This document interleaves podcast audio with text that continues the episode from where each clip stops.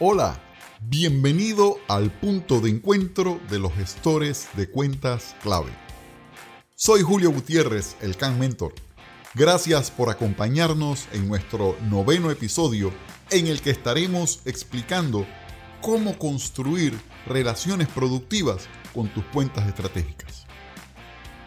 Y como todas las semanas, busca en nuestro sitio web www.juliogutierrez.com la herramienta de este episodio, el artículo El ciclo de las relaciones en una cuenta clave.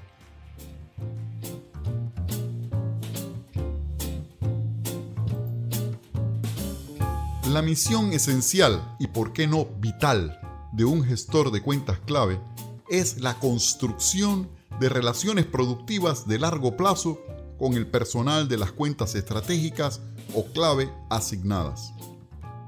Pero, ¿cómo es el ciclo de vida de las relaciones en este tipo de clientes?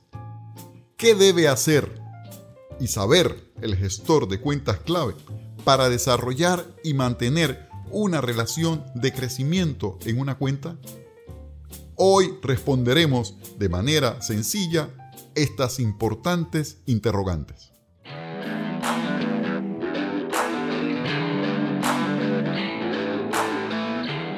Existe un concepto en la termodinámica que como gestores de cuentas clave debemos tener siempre presente.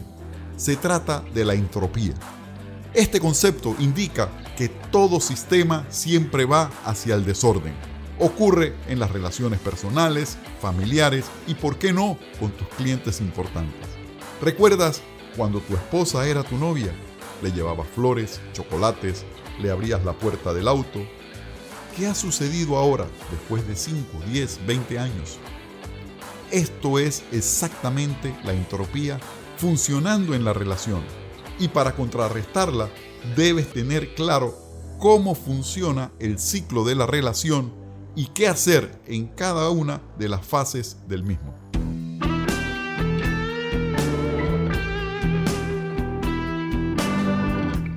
Al igual que una curva de Gauss y el ciclo de la vida, el ciclo de las relaciones con los clientes clave tiene etapas bien diferenciadas. Vamos a conocerlo. Etapa 1. En primer lugar, en esa etapa es la penetración. Es la fase más difícil de la relación. El objetivo más importante de esta etapa es obtener la primera venta. Como dicen los militares, colocar la bandera en la playa. En este punto es preciso que identifiques las tareas de trabajo, los dolores y las ganancias que desean los clientes. Es el momento de construir una propuesta de valor específica, resonante y diferenciadora. En la etapa 2 es la consolidación, es decir, consolidar las relaciones con el personal de la cuenta clave y la organización del gestor de la cuenta. El objetivo de esta etapa es ofrecer satisfacción total al cliente. Si cumples con tu propuesta de valor y deleitas a tu cliente, su impacto será superior. La etapa 3, etapa de crecimiento. Esta es la etapa más deseable. Aquí es donde debe incrementar el porcentaje de la penetración del portafolio de productos y de tus servicios técnicos. Terminará cuando alcances un máximo porcentaje de esa penetración. Etapa 4 es la etapa de cosecha.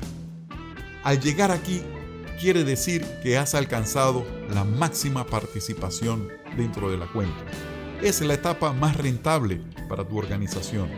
En este punto debes mejorar los puentes intercompañías, la resolución de problemas debes identificar y maximizar las oportunidades para generar valor agregado. Su comportamiento debe ser ofensivo versus los competidores para blindar tus programas y tus servicios. La etapa quinta es la etapa de defensa. Aquí debemos estar preparados para defendernos de los ataques de los competidores, del incremento en la erosión de precios de nuevos productos y tecnologías. Aunque estas situaciones pueden ocurrir en cualquier momento, su estrategia debe enfocarse en construir relaciones. Es decir, debes incrementar tu enfoque y atención a la calidad, al retorno de la inversión de tus programas y de tus servicios técnicos. Si has sido exitoso, volverás a la etapa anterior de crecimiento. Etapa 6 es la etapa de la hibernación. Esta es una fase triste, significa quedar en la banca como una segunda o tercera opción. Al no ejercer control versus la entropía, es la fase en que el cliente no te recordará, ni mucho menos ni a ti ni a tus productos. Se produce cuando descuidas a tu cliente, por estar entretenido tratando de captar nuevas cuentas o bien dormidos en tus laureles. La etapa 7. Esa es la etapa de la suspensión.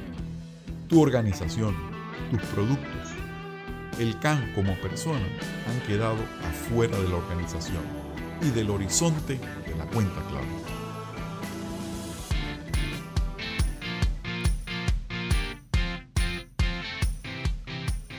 Después de conocer las diferentes etapas en la construcción de relaciones, los invito a reflexionar. ¿En qué etapa estás con tus principales cuentas claves y cuentas estratégicas? ¿Cuál será la estrategia para evitar que la entropía actúe en tu contra? Recuerda que estas etapas también ocurren en casa. ¿Cuándo fue la última vez que llevaste rosas rojas a tu esposa? Allí también está presente la entropía. Soy Julio Gutiérrez, el Can Mentor. Si te gustó este contenido, coméntalo, compártelo y sígueme en mis redes. Cada lunes tendremos un nuevo episodio y nuevas herramientas gratuitas. Suscríbete, forma parte de nuestra comunidad y encuéntranos en www.juliogutierrez.com y en las redes sociales como Julio Gutiérrez, el Can Mentor.